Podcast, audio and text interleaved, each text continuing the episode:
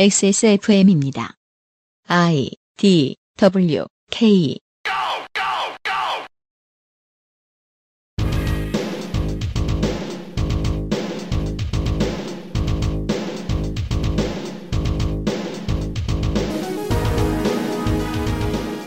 그것은 알기 싫다 특별 기획 2021 국정감사 기록실 국토교통위원회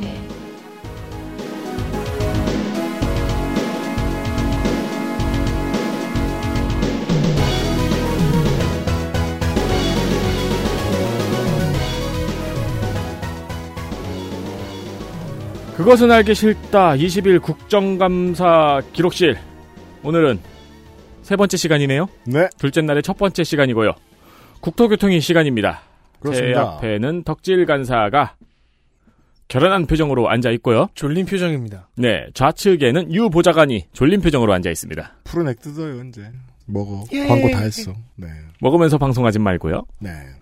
잠시 후에 시작하도록 하겠습니다. 경기도 김치의 진수 콕 집어 콕 김치.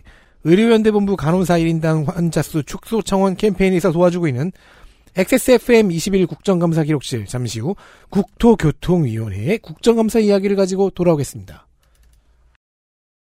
콕 집어 콕 믿어도 되는 김치를 찾을 땐 콕 집어 콕 햇서 빙진 김치 재료부터 공정 유통까지 안심 직접 구매한 재료로 만드니까요 그러니까 김치가 생각날 땐 콕 집어 콕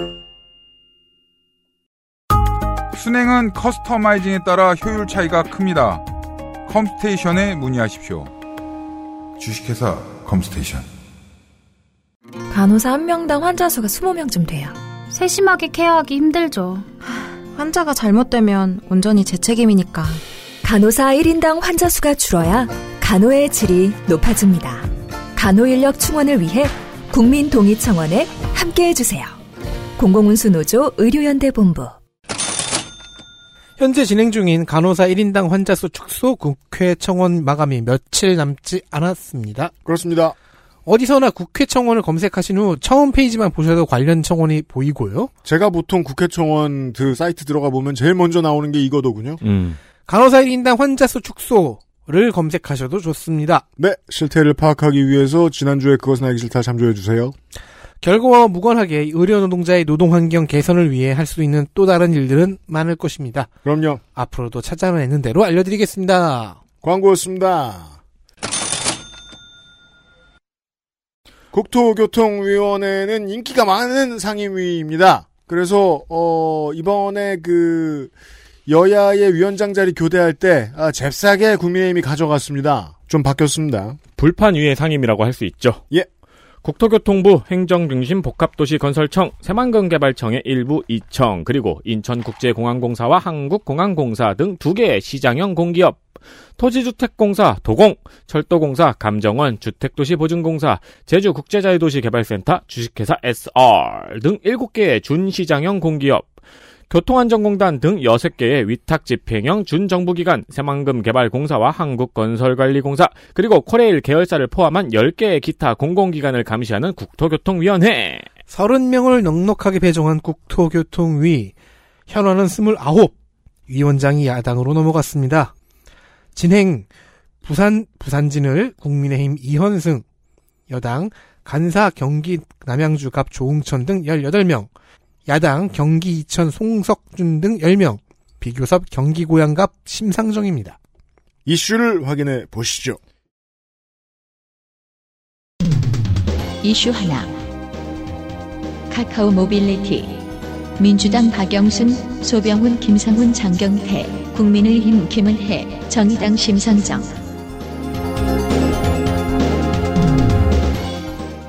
이번 국정감사에서 카카오티의 가맹 택시기사 콜 몰아주기가 문제가 되었습니다. 내일 이 시간에 다시 이야기를 드리겠습니다만은 별다른 이슈가 없었다면 이번 국감의 주인공은 사실상 플랫폼 기업 그 중에서도 다음 카카오였을 것입니다. 제가 가장 놀란 점은 우리가 흔히 말하는 보수지와 경제지의 국감 때 태도였습니다. 네. 원래 기업 총수들이 소환이 되면은 곡소리가 나잖아요. 디펜스 해주느라 안달이죠.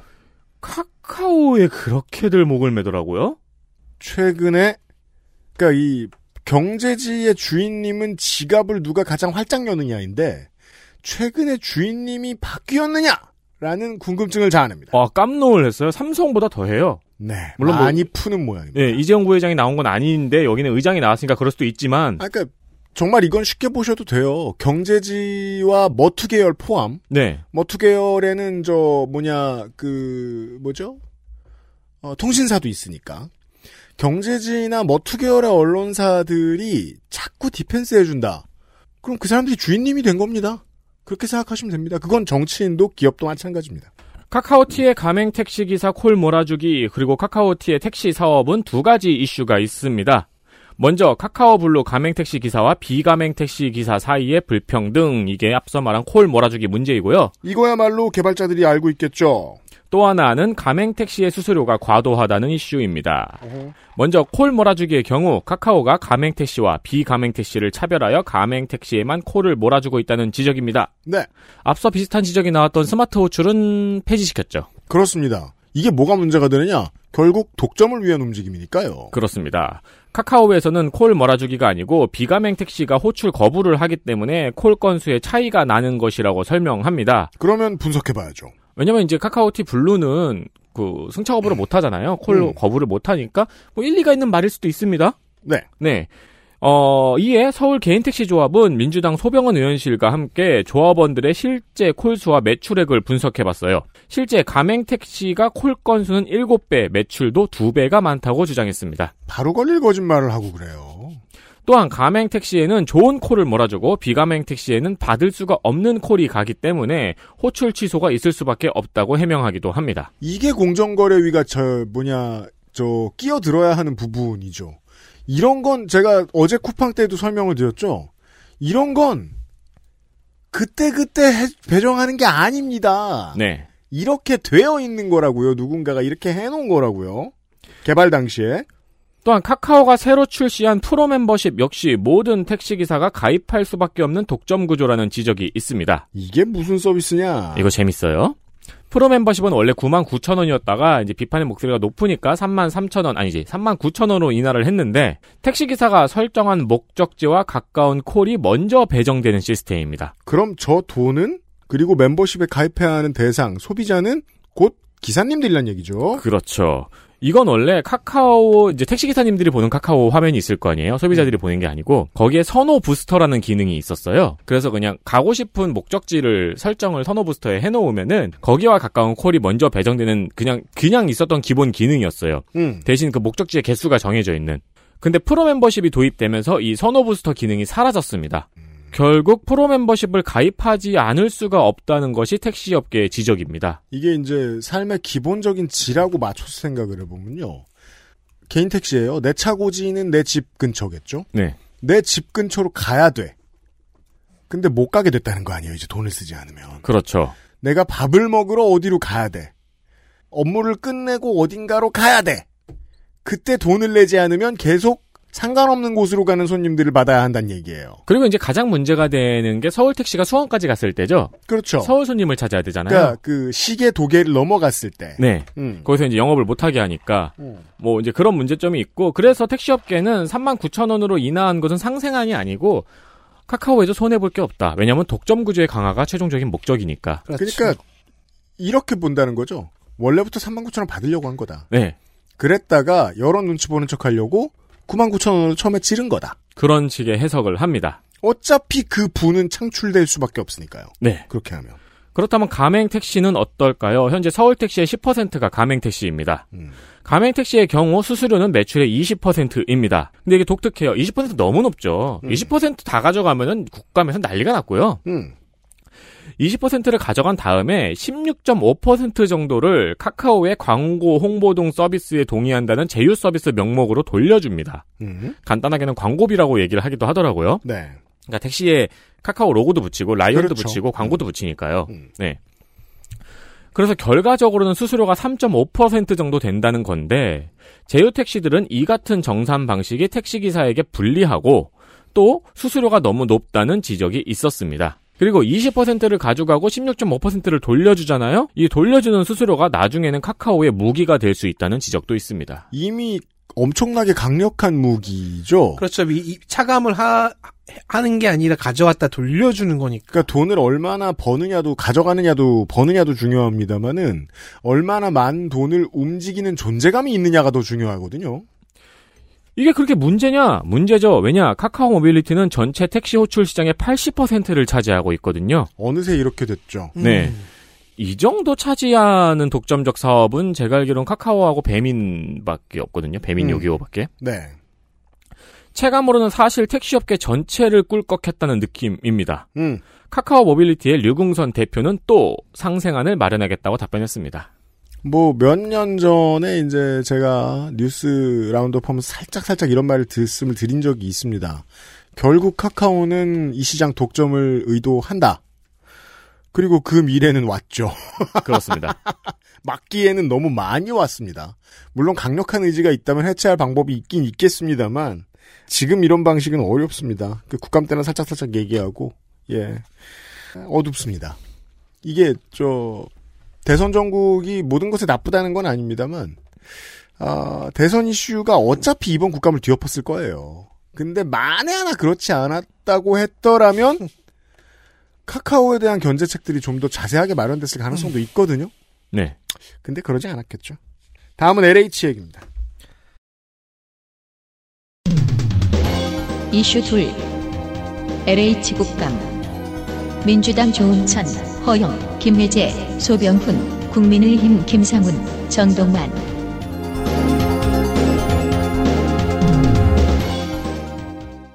네, 그 대선 때문에 잊어버렸을 수도 있겠지만 또 다른 이야기. NH가 큰 문제였죠. 제가 그래서 화천대유 관련한 이슈를 보면서 화가 나는 거예요.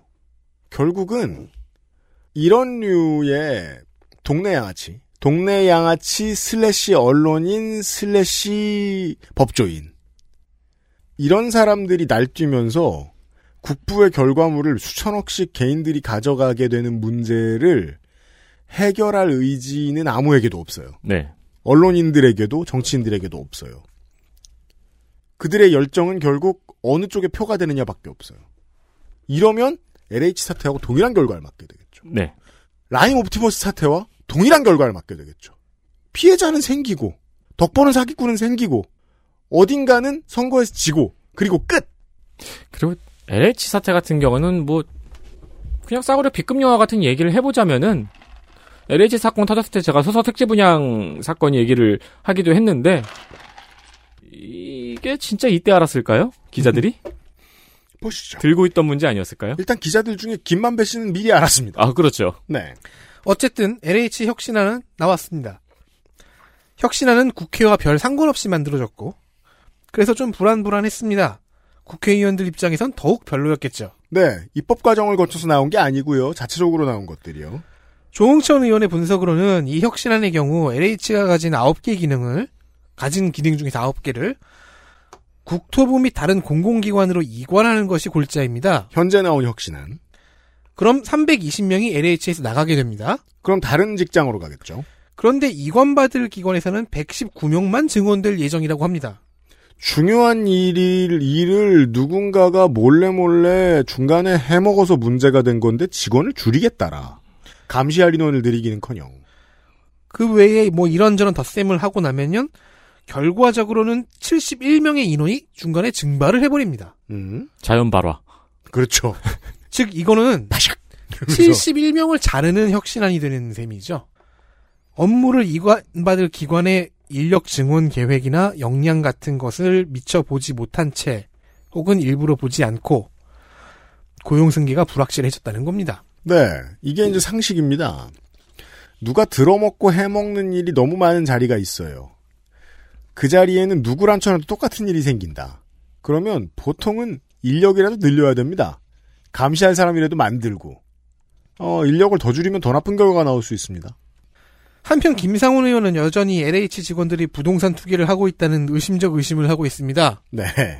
자기 명의로 투기하다 걸렸잖아요. 그러면은 차명으로 유한 회사를 설립하거나 유한 회사에 차명 지분을 넣으면 됩니다.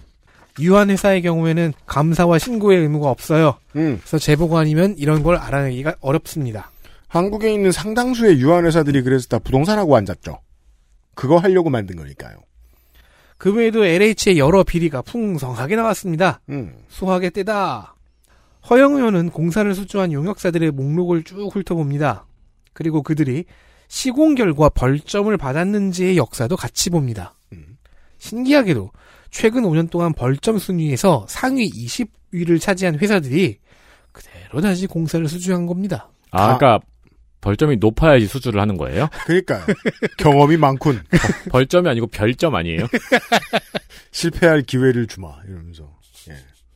이렇게 나간 돈은 약 6,800억 원 정도. 자, 1위 업체는 벌점을 5.09점 받았습니다. 오성이에요. 5년 동안 43건의 사업을 수주해서 계약금만 693억 원을 가져갔습니다. 네. 실제 착수하고 오간도는 훨씬 크단 얘기입니다. 자, 어떻게 이럴 수 있었을까요? 소송을 이용하면 됩니다. 소송이요? 소송이 들어가면 집행 정지가 되잖아요. 그러면 벌점이 반영되지 않아요. 뭐 그렇게 해요? 벌점을 받은 사업이 51건이에요. 음. 그중 28건이 소송 중입니다. 일반적인 기술이군요. 당연히 LH 내에서도 감사를 들어갔습니다. LH 직원들이 벌점을 부과해야 하는 상황을 맞닥뜨리잖아요? 그러면 더 낮은 단계인 경고나 주의 정도에 그친 사례가 발굴됐고요. LH 직원들과 건설사, 거- 수주하는 건설사들 간의 직접 관계, 직접 유착을 의심하게 하는 상황이죠. 받아야 하는 벌점보다 적게 준 경우는 당연히 있었습니다. 김회재 의원과 정동만 의원은 LH에서 투기 의혹으로 직위 해제된 직원들이 자, 직위 해제 상태잖아요. 음. 그러면 급여로 얼마를 받아갔는지를 봤습니다. 네. 한국철도공사의 경우를 예로 들면요. 부패로 직위해제가 되면요. 그 기간에 따라 차등이 있긴 하지만 최대 70%까지 깎아줍니다. 합리적이네요. 그런데 LH의 규정에는요. 최대 20% 감봉만 있다는 겁니다. 그래서 LH의 직위해제 멤버들 40명은 모두 합쳐 7억 4,123만 원을 받아갔습니다. 네. 뭐 7억이라면 큰 돈 같지만 나누면 그냥 임금일 텐데 여기서 중요한 건 임금이 안 깎였다는 거죠. 거의 깎이지 않았다. 음. 많이 깎여봤자 20%까지였다. 음. 또한 김혜재 의원에 따르면 LH에서 퇴직한 사람들이 전관 예우를 받는 경우도 있었네요. 어유 줄 섰죠. 억대 연봉을 받고 건축 사무소에 들어가서 LH 내부 직원과 결탁하는 업무를 맡는 거죠. 네, 뭐 저 검찰 같은 데하고 비슷하게 돌아갑니다. 일단 이걸 막는 방안이 혁신 안에 있다고는 하는데 효력 발생은 좀 더 기다려야 하나 보죠. 네. 그래서 이제 이걸 가지고 공정위의 사례를 참고하라고 이야기를 했었죠. 공정위 같은 경우에는 퇴직자가 어디서 뭐 하는지를 파악을 하고 있잖아요. 음. 근데 LH 네, 같은 경우는 퇴직자가 어디서 뭐 하는지 아무도 몰라요. 그렇죠. 네, 그러니까 공정위의 사례를 참고하라는 의원들의 이제 경고가 있었죠. 이렇게도 말할 수 있죠. 과연 아무도 모를까? 알면서 모르는 척하는 거겠지. 알아야 유착이 되죠. 그러니까 법관들처럼 LH에 오래 다닌 직원들을 취급해야 한다 네. 정도의 견해인 거죠. 그렇죠. 네. 대장 어 그리고 여야 없이 날카로운 질의가 역시 LH에서 많이 나왔습니다. 네. 민주당 소병원 의원실에서는 인천광역시 경찰청 조사 결과에 따라서 음. LH 미분양 미분양 주택 매입을 알선하는 브로커에게 그 LH 직원이 양주를 얻어먹은 이야기를 했어요. 음. LH 미분양 주택 매입은 이제 LH가 분양 주택을 매입을 한 다음에 네. 이거를 분양을 하거나 혹은 전세를 주는 음. 시세 주변 시세의 70%의 전세를 주는 그런 사업인데요. 네. 저도 몇 번 신청해 본 적이 있습니다. 근데 그것만 내가 소개해 줄 수 있다면서 큰 소리 치고 다니는 브로커라는 사람들이 있다는 거고 그렇죠. 그리고 그 사람들은 최소 술 정도는 사맥인다 LH 직원들에게. 맞습니다. LH는 이 사업을 하기 위해서 주택을 매입을 해야 되잖아요. 그렇죠. LH 매입 주택이니까요. 음. 보- 어, 이 양주를 얻어먹고 브로커가 중재하는 주택 33채를 매입한 정황이 드러나서 입건되었다고 밝혔습니다. 그러니까 아예 LH가 매입해놓은 주택에 접근을 해서 그 권한을 따내는 브로커가 있는 게 아니라 브로커가 접근을 한 다음에 이거 이거 사줘 그렇죠. 라고 한다. 양주 사줄게. 네. 그럼 나라 돈으로 중개하고 싶은 물건을 중개하는 상황이 돼요. 맞습니다. 네. 또 여기서 문제는 아 그리고 심지어 이 브로커가 그 공인중개사도 아니에요. 그냥 동네 음, 동네 아저씨가 다른 공인중개사 자격 빌려와가지고 알선을 했는데 그걸 또 LH가 알고 있었대요. 음. 그게 그냥 묵인한 거예요. 네. 뭐- 역시 불법입니다. 음. 네. 그냥 아저씨래요. 아, 사실 이 정도 규모의 겁없는 비리는 제가 현대 들어와서는 방위산업체 정도 빼고는 음. 네. 못 본 것 같아요. 어, 자, 그렇게 해서 이제 매입한 주택들이 이 브로커로 인해서 좀 불법적으로 매입한 주택이에요? 음. 어, 소병원 의원은 관련해서 다른 문제도 한번 파봤습니다. 네. LH가 광주 평택에서 매입한 주택은 상하부 누수, 결로, 창틀누수 등이 발견이 되었습니다. 헐. 그런데 다른 배점, 대중교통 근접성이나 생활 편의성 등에서 점수를 높게 받으면은 매입 기준인 60점을 넘기 때문에 LH가 매입해도 되는 주택으로 선정됩니다. 그러니까 장난질을 칠 수 있는 거죠, 구조적으로. 음. 주택 매입 업무를 담당하는 일부 직원들의 부도덕함을 함께 지적한 겁니다. 즉 구조상으로 문제가 있는 주택이라 하더라도 LH 직원이 맘먹고 밀어붙이면 적합한 주택이라고 선정할 수 있는 구조라는 거죠. 그러면 의지가 대단하고 삶에 대한 열정이 큰 그 성가비하는 영 성격이 딴판인 사람들이 브로커하려고 달려드는 사람들이 있겠네요. 그렇죠. 네. 도저히 팔 주택이 아니고 그리고 주택이 너무 구려서 세입자들도 안 들어오고 사간다는 사람도 없어. 음. LH에 넘겨줄게. 할 수 있는 거죠. 그러네요. 소병은 소병원 의원은 그래서 LH 매입 임대주택의 공실이 자주 발생하는 것이라고 지적했습니다. 아, 상당수 전국에서 시행, 이렇게 하고 있다. 예, 네. 예, 예. 음. 100%는 아니겠지만 이런 네. 주택도 있을 것이고 음. 그게 이제 공실 발생의 원인 중 하나가 될 수 있다 음, 그러네요. 인 거겠죠. 그럼 네. 동네 돌아다니는 아저씨 아줌마 브로커들 중에서는 이런 거 한두 개씩 갖고 있는 사람들이 있겠군요. 있을 수 있죠. 음. 네. 음. 아, 이런 얘기였습니다. 자, 이중적인 여론의 구조가 있었습니다. 지난 재보선 때. 부동산을 불안정하게 만든 정권을 심판하겠다가 표면의 여론이었지만, 여론의 진심은 온 국민이 부동산을 가지고 계속 장난칠 수 있도록 해달라. 그게 이후에 언론사들의 태도, 취재 태도에서 드러납니다. 이후에 LH 혁신안을 잘 보도하지 않죠. 잘못한 거라고 잠깐 여론의 장에 끄집어냈지만 실제로는 이게 변하기를 원하는 건지 우리 사회가 전 그걸 알 수 없습니다. 여당은 그렇지 않다고 믿을지도 몰라요. 혁신을 하라고 했으니 혁신해야지 더 혼나기 전에라고 생각할지도 몰라요. 하지만 저는 한국인 여론의 다수의 진심은 이거 건들지 마는 아닐까라고 의심합니다. 이 이야기 어, 정치권에서 그렇게까지 열심히 하고 있어도 잘 티가 안 나는 이유가 그건 아닐까 합니다. 코레일 얘기요? 이슈 셋 코레일의 거스름돈과 속옷 민주당 박영순, 김혜재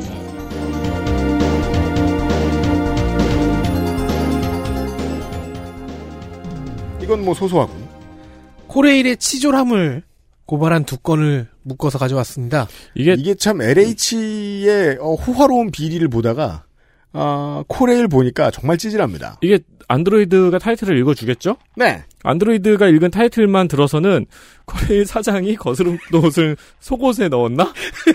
옛날 용산 가는 우리처럼? 던전 네. 시절의 영상. 자, 우리는 모두 음료 자판기의 거스름돈 칸을 기대를 갖고 더듬거려 본 적이 있죠. 버스 정경이 짱이에요. 왜냐면 버스가 오면 그냥 가거든.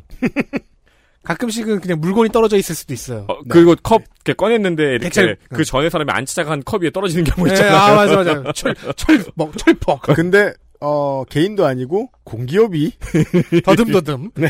했다고 합니다. 코레일이에요.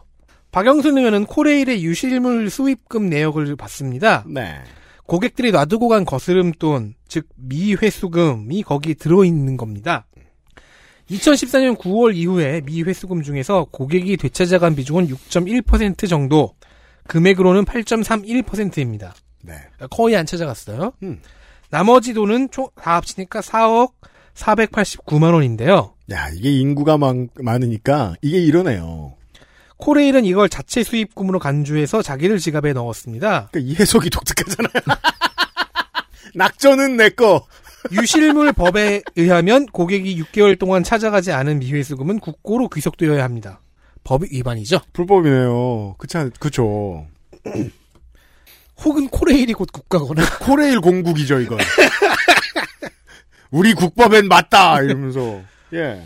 혹시 교통카드를 충전하거나 일회용 교통카드를 사거나 할 때 거스름돈을 까먹으셨나요? 혹은 오류가 나서 미지급금이 발생했나요? 직원에게 꼭 얘기하십시오. CCTV를 보고 6개월 내에 찾아줘야 하는 것이 코레일의 의무입니다. 이게 이제 음. 장점이 있고 단점이 보이는데 단점은 지들이 먹었다는 거고 장점은 기록이 됐다는 거잖아요.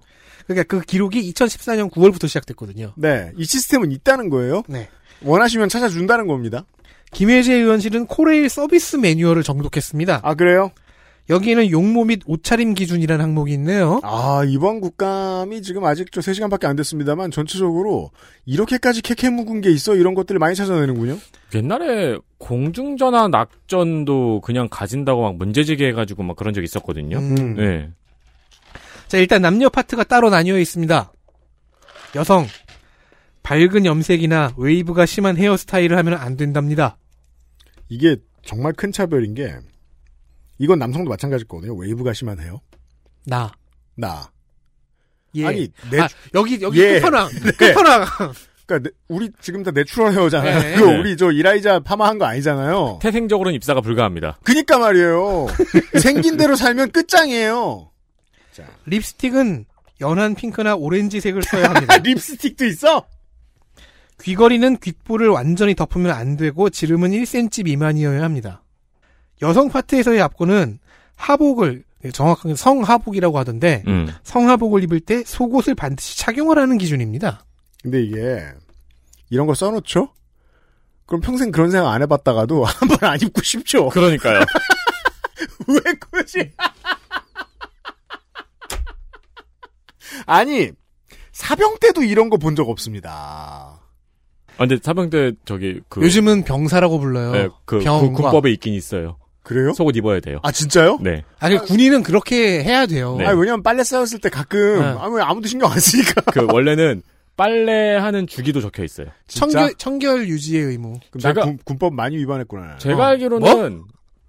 군법대로라면은 아 이거 약간 썰이었는데 근데 빨래 확인은 귀찮을 때 못했는데 안 입은 적도 몇 번 있거든요. 그왼 왼다리부터 넣어야 될 걸요?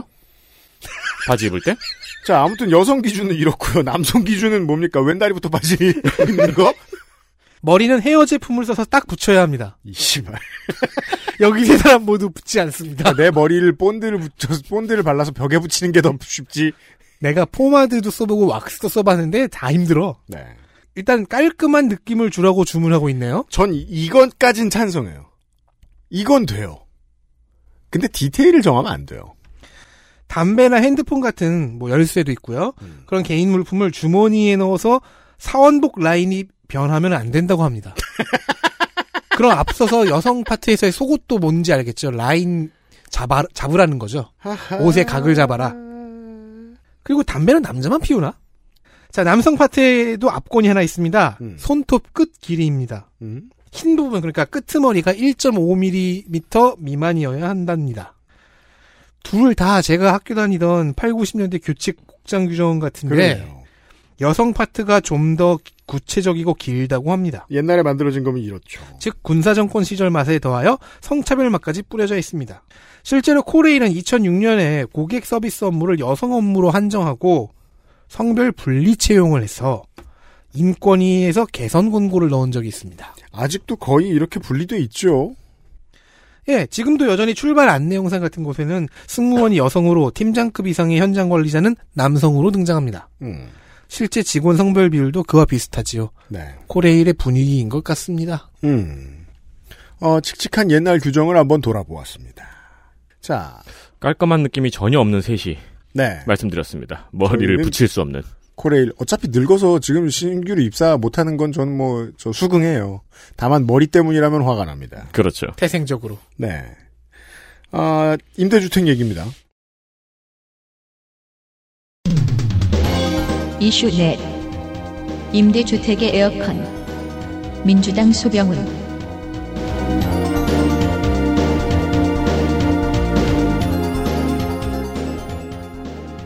네, 이번 소식은 조금 독특한 소식입니다. 2018년 국정감사에서 주거 취약계층이 사는 영구 임대주택에 에어컨을 설치해야 한다는 지적이 있었어요. 그래서 2019년 3월부터 새로 지어지는 영구임대 주택과 벼- 영구임대 주택에는 벽걸이 에어컨이 옵션으로 들어갔습니다. 네, 이게 이제 그 오랫동안 한 집에 사셨거나 아니면은 최근에 이사를 많이 안 가보셨거나 여러 가지 이유를 가진 분들이 이게 어떻게 이럴 수 있나라고 생각하는데 추세가 빌트인이기도 하고요. 그렇죠. 네, 그리고 에어컨은 우리가 90년대 00년대 생각하듯이 그렇게 사치품이 아니죠 이제는. 그렇습니다. 네, 네. 삶에 꼭 필요한 거란 말입니다.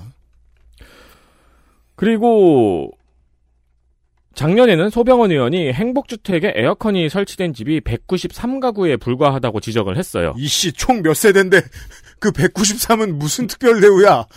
그래서 올 3월부터는 25평방미터 이하의 집에는 모두 에어컨 설치를 의무화했습니다.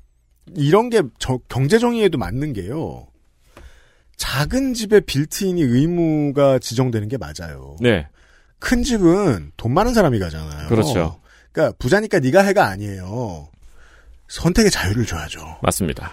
그러니까 돈 쓸 자유를 줘야죠. 왜냐면 이 빌트인 에어컨이요, 그 스탠드 에어컨이 아니고 벽걸이 에어컨이에요. 네. 네, 그러니까 큰 집은 또 벽걸이 에어컨 달아놓을 수가 없잖아요. 그리고 또 내가 돈이 여유가 있어요.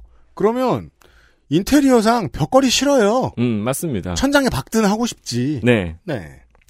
그리고 뭐 이제 행복주택 같은 경우에는 청년 학생 같은 경우에 뭐 최대로 많이 살아봐야 6년이니까 음. 그러면 입주하는 사람이 자주 바뀐단 말이에요. 그러니까요. 그럼 에어컨 빌트인 해놓는 게 경제적이기도 하고 그쵸. 그러니까 그니까, 그때마다 새로 에어컨을 막 다 가져오게.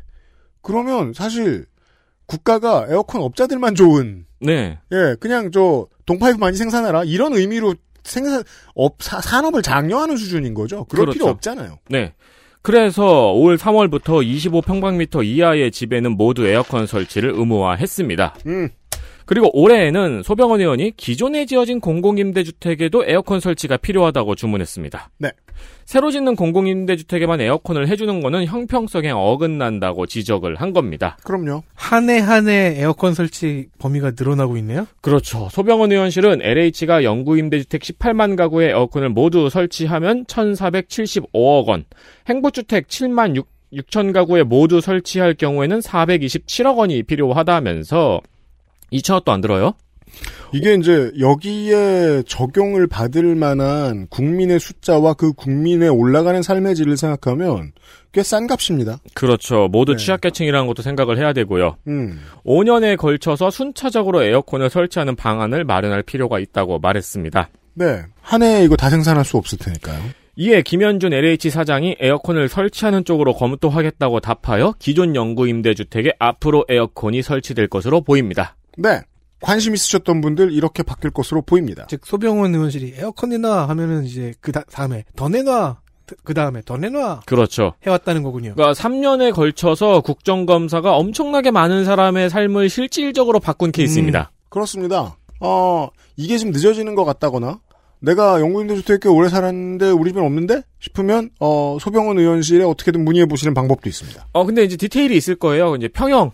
네. 네, 평형에 따른 디테일이 있기 때문에 그러니까 너네 집이 넓으면 안- 택도 없고요. 네, 그렇죠. 그, 네가 사고요. 그걸 이제 LH에서 아마 앞으로 이제 규정을 만들겠죠. 네. 기존에 지어진 영구임대주택의 경우. 그걸 그런데- 알아봐야죠. 그런데 만약에 소병원 의원실이 아직까지 잡아내지 못한 아주 희귀한 사례였다면은 음. 아싸 좋구나 하고 내년에 또 썸- 또 요구할 겁니다. 그렇죠. 예를 들어 뭐 재개발이 필요한 LH 같은 경우도 있을 거고 뭐 네. 여러 가지 사례가 있을 테니까요. 네.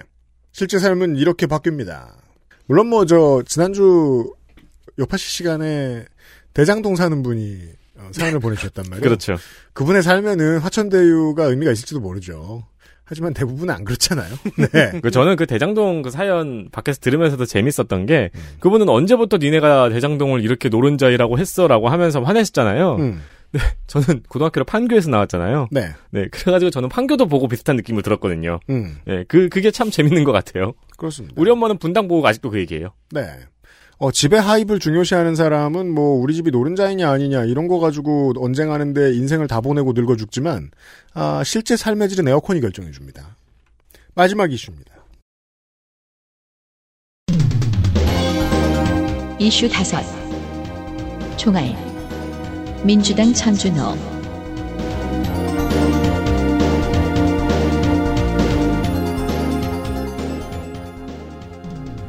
더 좋은 이슈가 있었는데 너무 신선한 이슈여서 디테일한 사안임에도 이걸 골라오지 않을 수가 없었습니다. 안 신선하기만 해봐. 자, 한국은 비교적 치안이 좋은 편에 총기가 민간에 풀려있지 않은 총기 청정 국가죠. 아직까지 총 맞을 걱정은 안 해봤습니다. 되게 신기해요.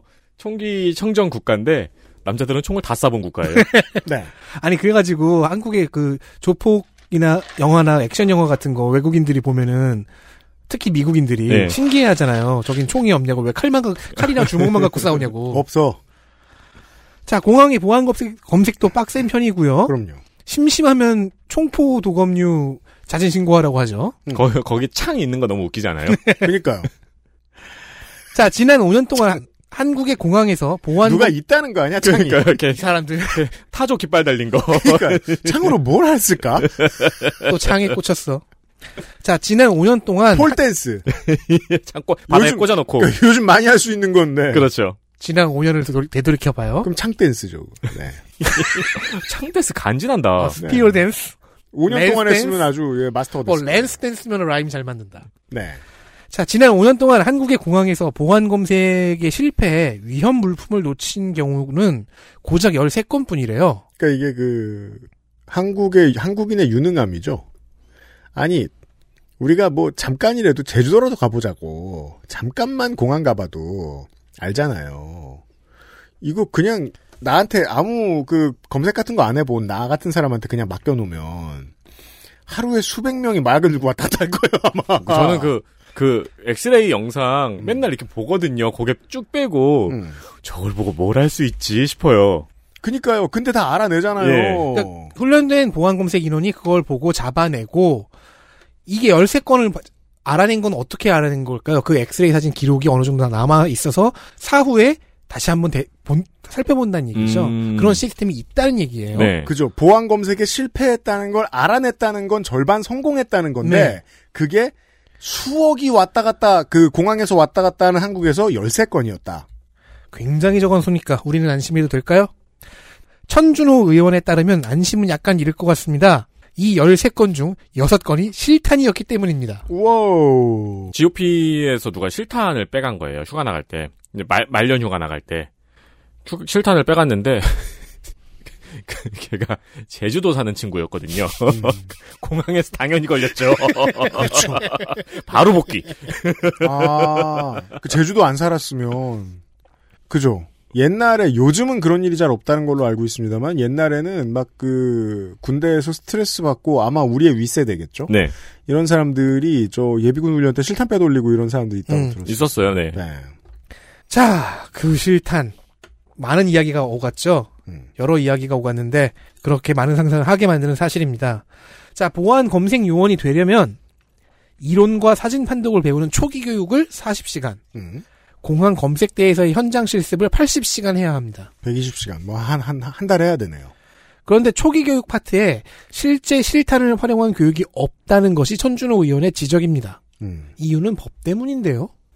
총포 도검 화약류 등의 안전관리에 관한 법률에 따르면 직무상 소지하는 사람이 아니, 아니면 경찰청의 허가를 받아야 하기 때문입니다. 여기까지는 당연한데 그럼 경찰청에 교육용 실탄을 신청하면 되는 거 아닌가요?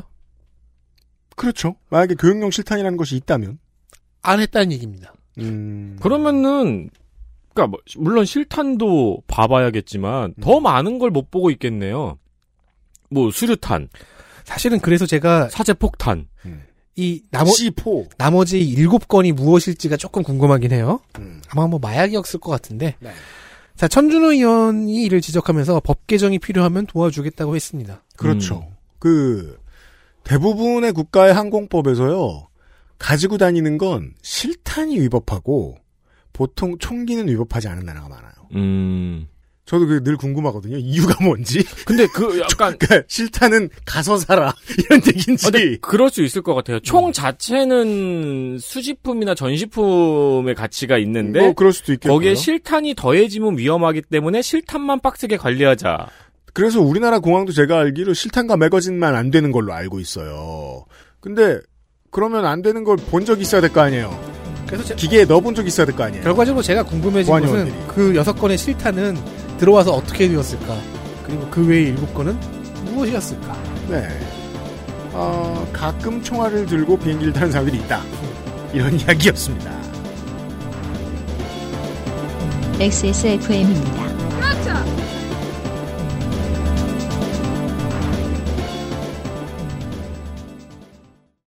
콕 집어 콕. 좋은 원료를 쓴 김치를 만들 시간이 없을 땐 콕 집어 콕. 배추, 무, 고춧가루, 생강, 전부 국산, 다시마, 홍합, 표고버섯도 아낌없이 쓰죠. 그러니까 김치가 생각날 땐 콕 집어 콕. 그때 처음으로 알았어요. 나와 비슷한 친구들이 생각보다 많다는 걸. 그리고 그때 처음으로 살아볼 용기가 생겼어요. 그리고 처음으로 래퍼라는 꿈에 대해 진지하게 생각했었죠. 우리는 정말 다른 것인가? 다른 것이 다른 것인가? 요리하는 내 모습은 어떤가? 아무리 답을 찾으려 해. 아름다운 재단 18 어른 캠페인 가장 보내는 것에 집중했습니다. 기본에서 답을 찾다. 새로운 건강기능식품. 건강스타일엔 튜비엔. 본 광고는 건강기능식품 광고입니다. 간호사 한 명당 환자 수가 20명쯤 돼요. 세심하게 케어하기 힘들죠. 환자가 잘못되면 온전히 제 책임이니까. 간호사 1인당 환자 수가 줄어야 간호의 질이 높아집니다. 간호 인력 충원을 위해 국민 동의 청원에 함께 해주세요. 공공운수 노조 의료연대 본부. 국정감사 기록실 한정 타임 어택. XS몰에서 XSFM 가먼츠 일부 2월 상품을 할인하여 판매 중입니다. 네. XSFM 모자는 등급 외품으로 할인폭이 큽니다. 없는 사이즈가 많으니 참고하세요. 네. 후디도 할인폭이 사실은 큽니다.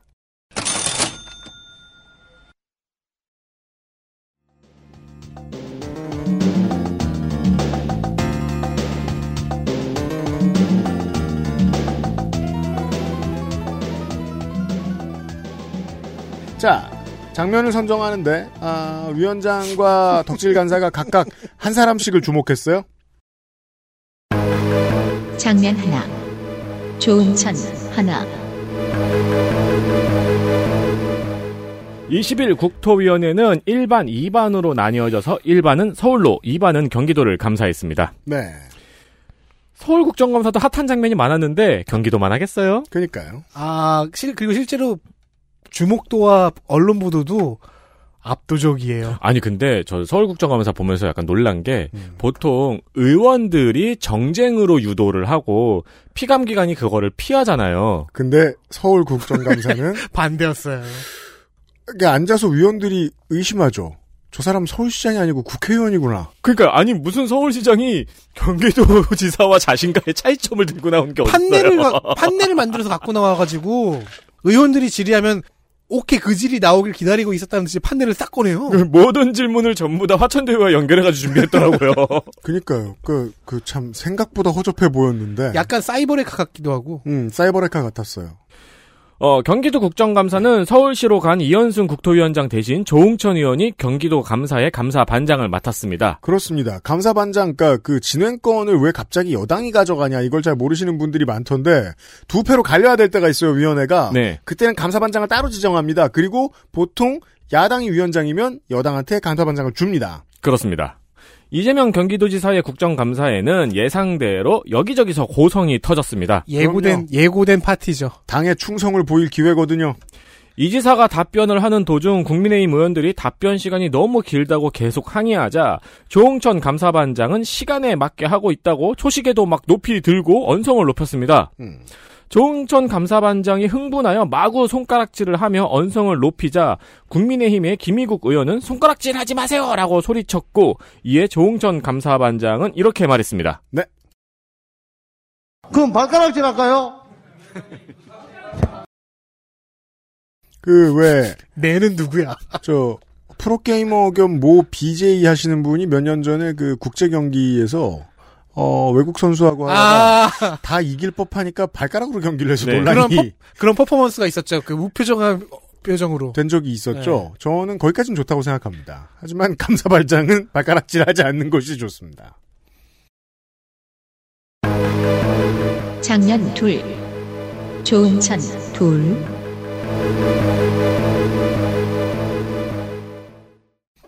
같은 주제로 계속 언성이 높아졌습니다. 음. 국민의힘 위원회에서 계속 고성으로 항의를 하면서 한 의원이 조홍천 감사반장을 조홍천 사회자님이라고 부른 거예요. 회장님. 송해야? 이에 조홍천 감사반장은 이렇게 답했습니다. 음. 나름대로 사회자요?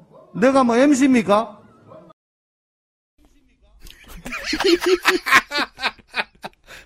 맞죠?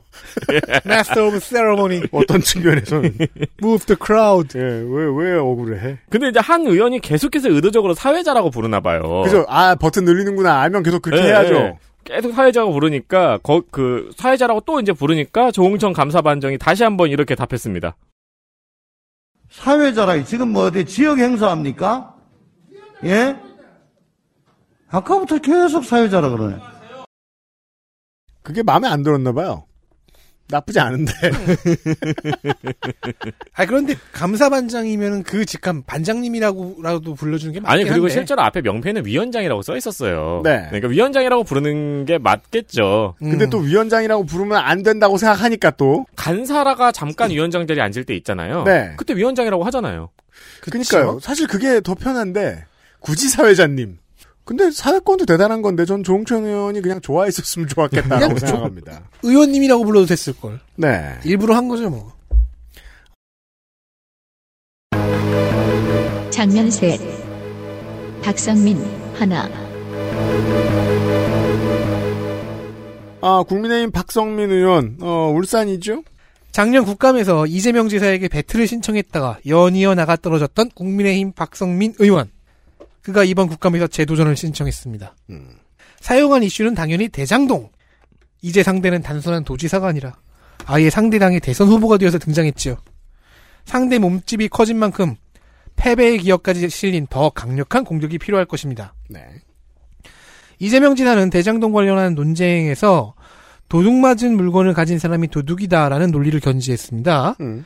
이에 박성민 의원은 아 이것이 나의 공격 포인트다 생각했나봐요. 네. 그럼 도둑질을 교사하거나 한 사람은 뭐라고 하냐 하는 질문으로 공격을 시작합니다. 당연히 답은 교사범이죠. 네. 이재명 지사가 그렇게 대답을 해- 하니까 도둑질한 사람은 이라는 질문으로 이어갔습니다. 박성민 의원이요. 그러니까 도둑질한 사람은 뭐라고 부르느냐? 음. 다시 이게 무슨 질문이야? 하고서 이제 관전자인 저의 힘이 빠지리는 찰나 음. 스피드 퀴즈인가? 그니까요. 이재명 지사의 대답입니다. 그게 국민의힘입니다. 이렇게 말했죠. 도둑질한 사람은 당신 아니냐는 항변이 이어졌는데요. 이미 준비하고 나온 이재명의 방어를 뚫기엔 너무 형편이 없었습니다. 질의 시작 2분 안쪽 만에 승부는 돌이킬 수 없게 완결되어 버렸습니다. 들어보죠. 사가 범인 아닙니까? 도둑을 설계한 건 범인이 맞고 도둑을 막으려고 설계한 사람은 경찰이라고 누가 보더라도 도둑질 한 사람이 도둑이고 도둑질을 하도록 교사한 사람이 도둑이고 도둑질한 물건은 물건을 가지거나 나눈 사람은 장물을 가진 사람은 장물합입니다. 그렇습니다. 그걸 못하게 막은 게 저죠.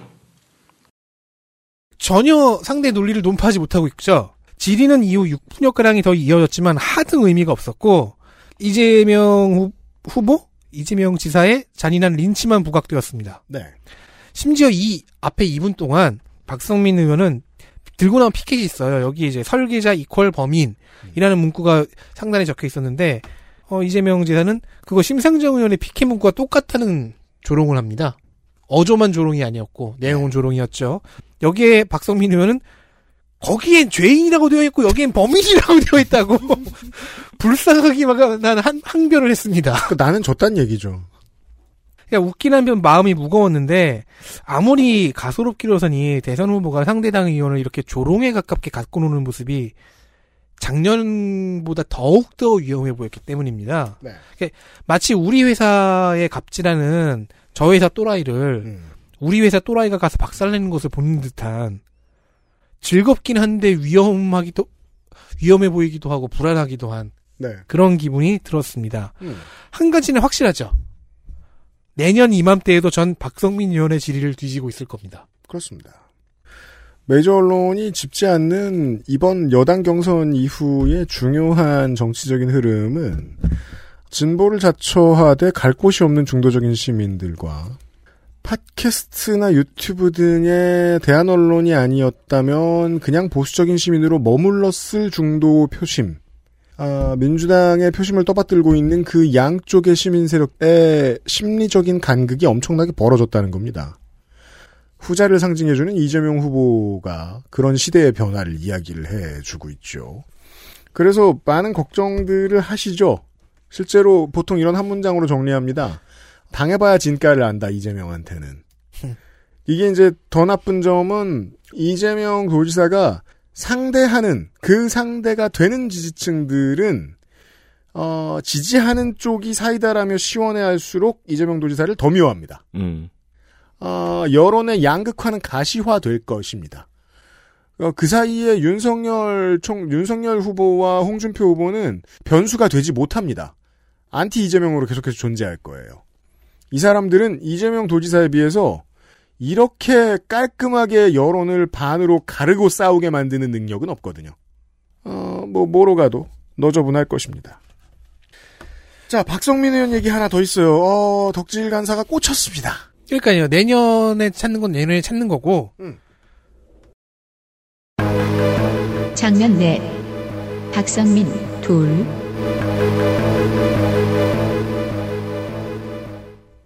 한 번 더 뒤져봤죠. 그렇죠. 경기도 국감 당일의 마지막은 질의를 더 하고 싶긴 한데 시간은 이미 오버했고 그렇다고 나서서 공격할 공격수가 딱히 마땅 마땅찮은 아, 즉 박성민 의원 하나밖에 없는 국민의힘이 있고요. 네.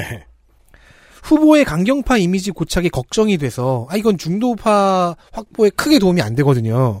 그래서 그만 일정대로 끝내고 싶은 수비 측 더불어민주당이 충돌을 했습니다. 민주당의 내부에서도 걱정을 합니다. 네, 확장성을 일부러 놓는 것 아니냐. 음. 이러면 확장성이 줄어든다. 네. 그리고 어, 이재명 도지사 측의 생각은 이러는 게 확장성에 낫다. 예요. 그 점에 있어서는 저 윤석열 후보하고도 얘기가 비슷하죠. 윤석열 후보는 전두환 칭찬을 하면서 이러는 게 확장성에 오히려 낫다라고 믿고 있어요. 그래서 계속해서 캠프를 설득하고 있거든요. 사과 안 하는 게 낫다라고. 지금쯤 뭐 방송 나갈 때쯤 어떻게 변했는지 제가 잘 모르겠습니다만. 근데 뭐 짧은 시간으로 얘기를 하자면은 그렇게 해가지고 결국 이재명 지사하고 윤석열 이재명 후보하고 윤, 윤석열 후보가 같은 전략을 가지고 붙으면은 네. 그런 싸움이 되지 않을 싸움인데 굳이 50대 50이 될 것 같다는 예감도 드네요. 뭐 그럴 것 같고요. 네, 안 그래도 될 싸움이. 네, 보고 있기 뭐- 되게 불편하겠다 그거. 대선 얘기는 뭐 사실 여기에선 중요하지 않고 그 박성민 의원을 눈여겨보게 된 이유도 제가 충분히 이해를 하는 게 어, 제가 저 지난 시간에 말씀드렸죠. 국민의힘은 이번에 대장동 이야기를 하면서 당론이 준비가 안 됐다. 네. 당의 공격 패턴 같은 게 전술이 준비가 안 된 채로 전장에 나왔다. 그래서 의원들 개개인의 정쟁 실력이 나오죠. 거기에서 문제점이 드러납니다. 네. 입법 같은 거 별로 할 생각 없고 기업 편 드는 거 말고는 국회에서 할 생각 없는 사람들이 이 100명 중에 대다수라는 건 제가 편, 처음부터 온 국민이 다 예상할 수 있는 거예요. 그렇다면 개인 플레이라도 좋아야 되거든요. 100명씩이나 되는 야당이 어, 실력이 꽤 없구나 개개인들이 라는 생각이 많이 드는 국감이었습니다. 정쟁만 놓고 평가를 해도 그렇습니다. 자, 처음에 합의한 시간 연장이 끝난 저녁 7시. 새로 합의를 해야 시간을 연장하는데, 하자고 했다가 엎어졌다가, 하는 거야, 마는 거야. 하는 복잡한 상황 속에서, 논의가 안 이어지면 사회자가 주도권을 갖죠. 조홍천 감사반장이 결국 감사 종료를 선택합니다. 음. 하지만 패배의 쓰린맛 때문에, 아, 주- 연장하자고 하는 의사진행 발언까지 했던 박성민 의원은 너무 화가 났어요. 네. 그래서 마무리 발언 대본을 읽고 있는 감사반장의 자리로 돌격을 해서, 야!를 외칩니다. 아 진짜 샤웃. 네. 의원들이 나, 서서 말리는 가운데 녹취에 그의 목소리가 아주 작게 잡혀 있습니다. 볼까요?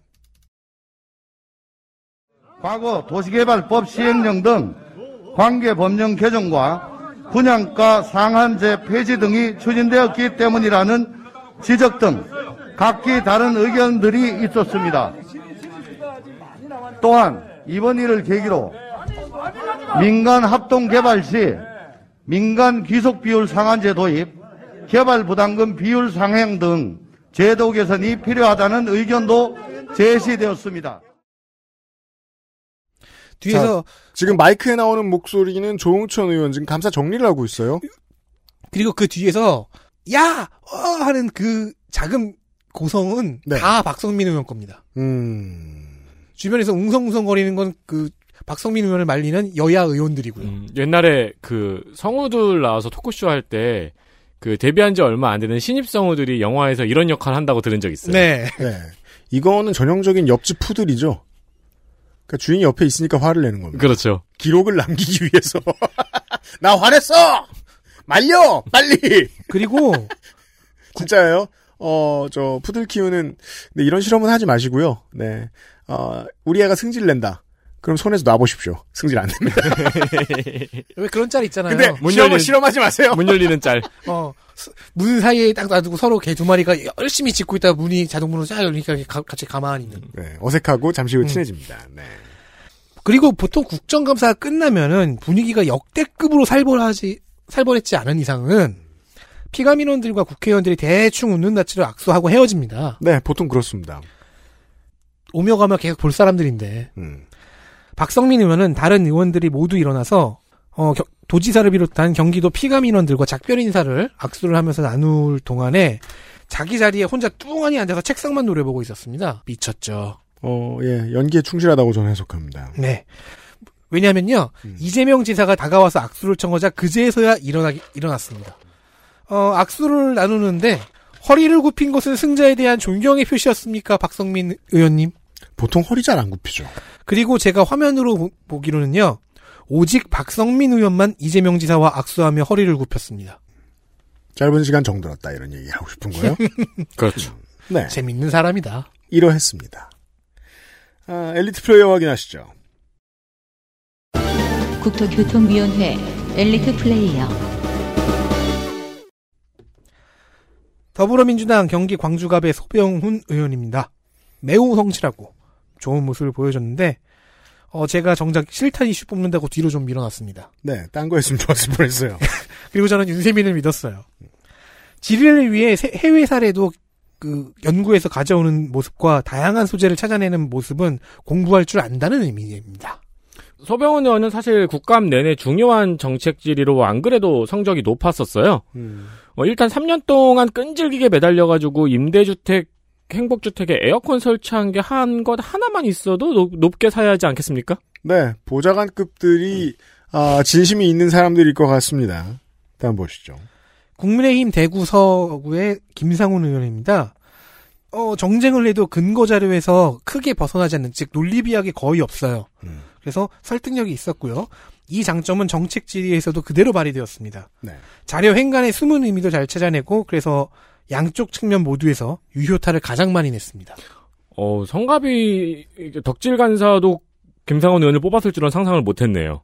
국민의힘 의원 중에, 그러니까 국민의힘 의원이 전부 다 대장동 질의에 이렇게 매몰되어 있었어. 네. 사실 잘한 의원 찾기가 쉽지 않은데 맞아요. 그 질의를 싹 걷어내고 나서 보면은 야당 의원 중에서는 가장 날카로운 정책 질의를 하고 빈 곳을 잘 찾아낸 의원입니다. 네. 그렇죠.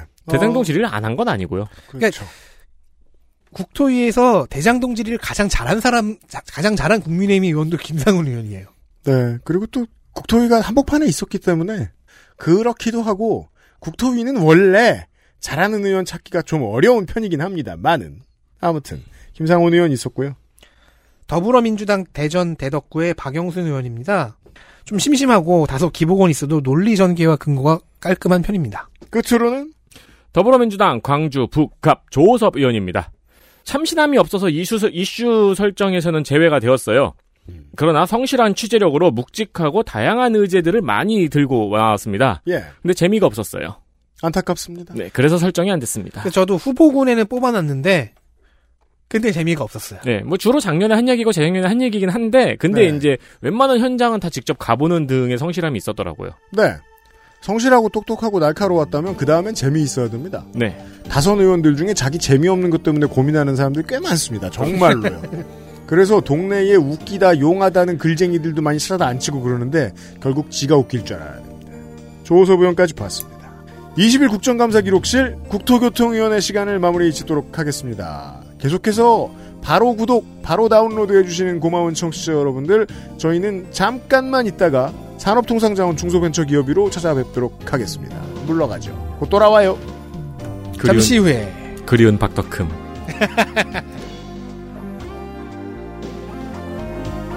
XSFM입니다. I D W K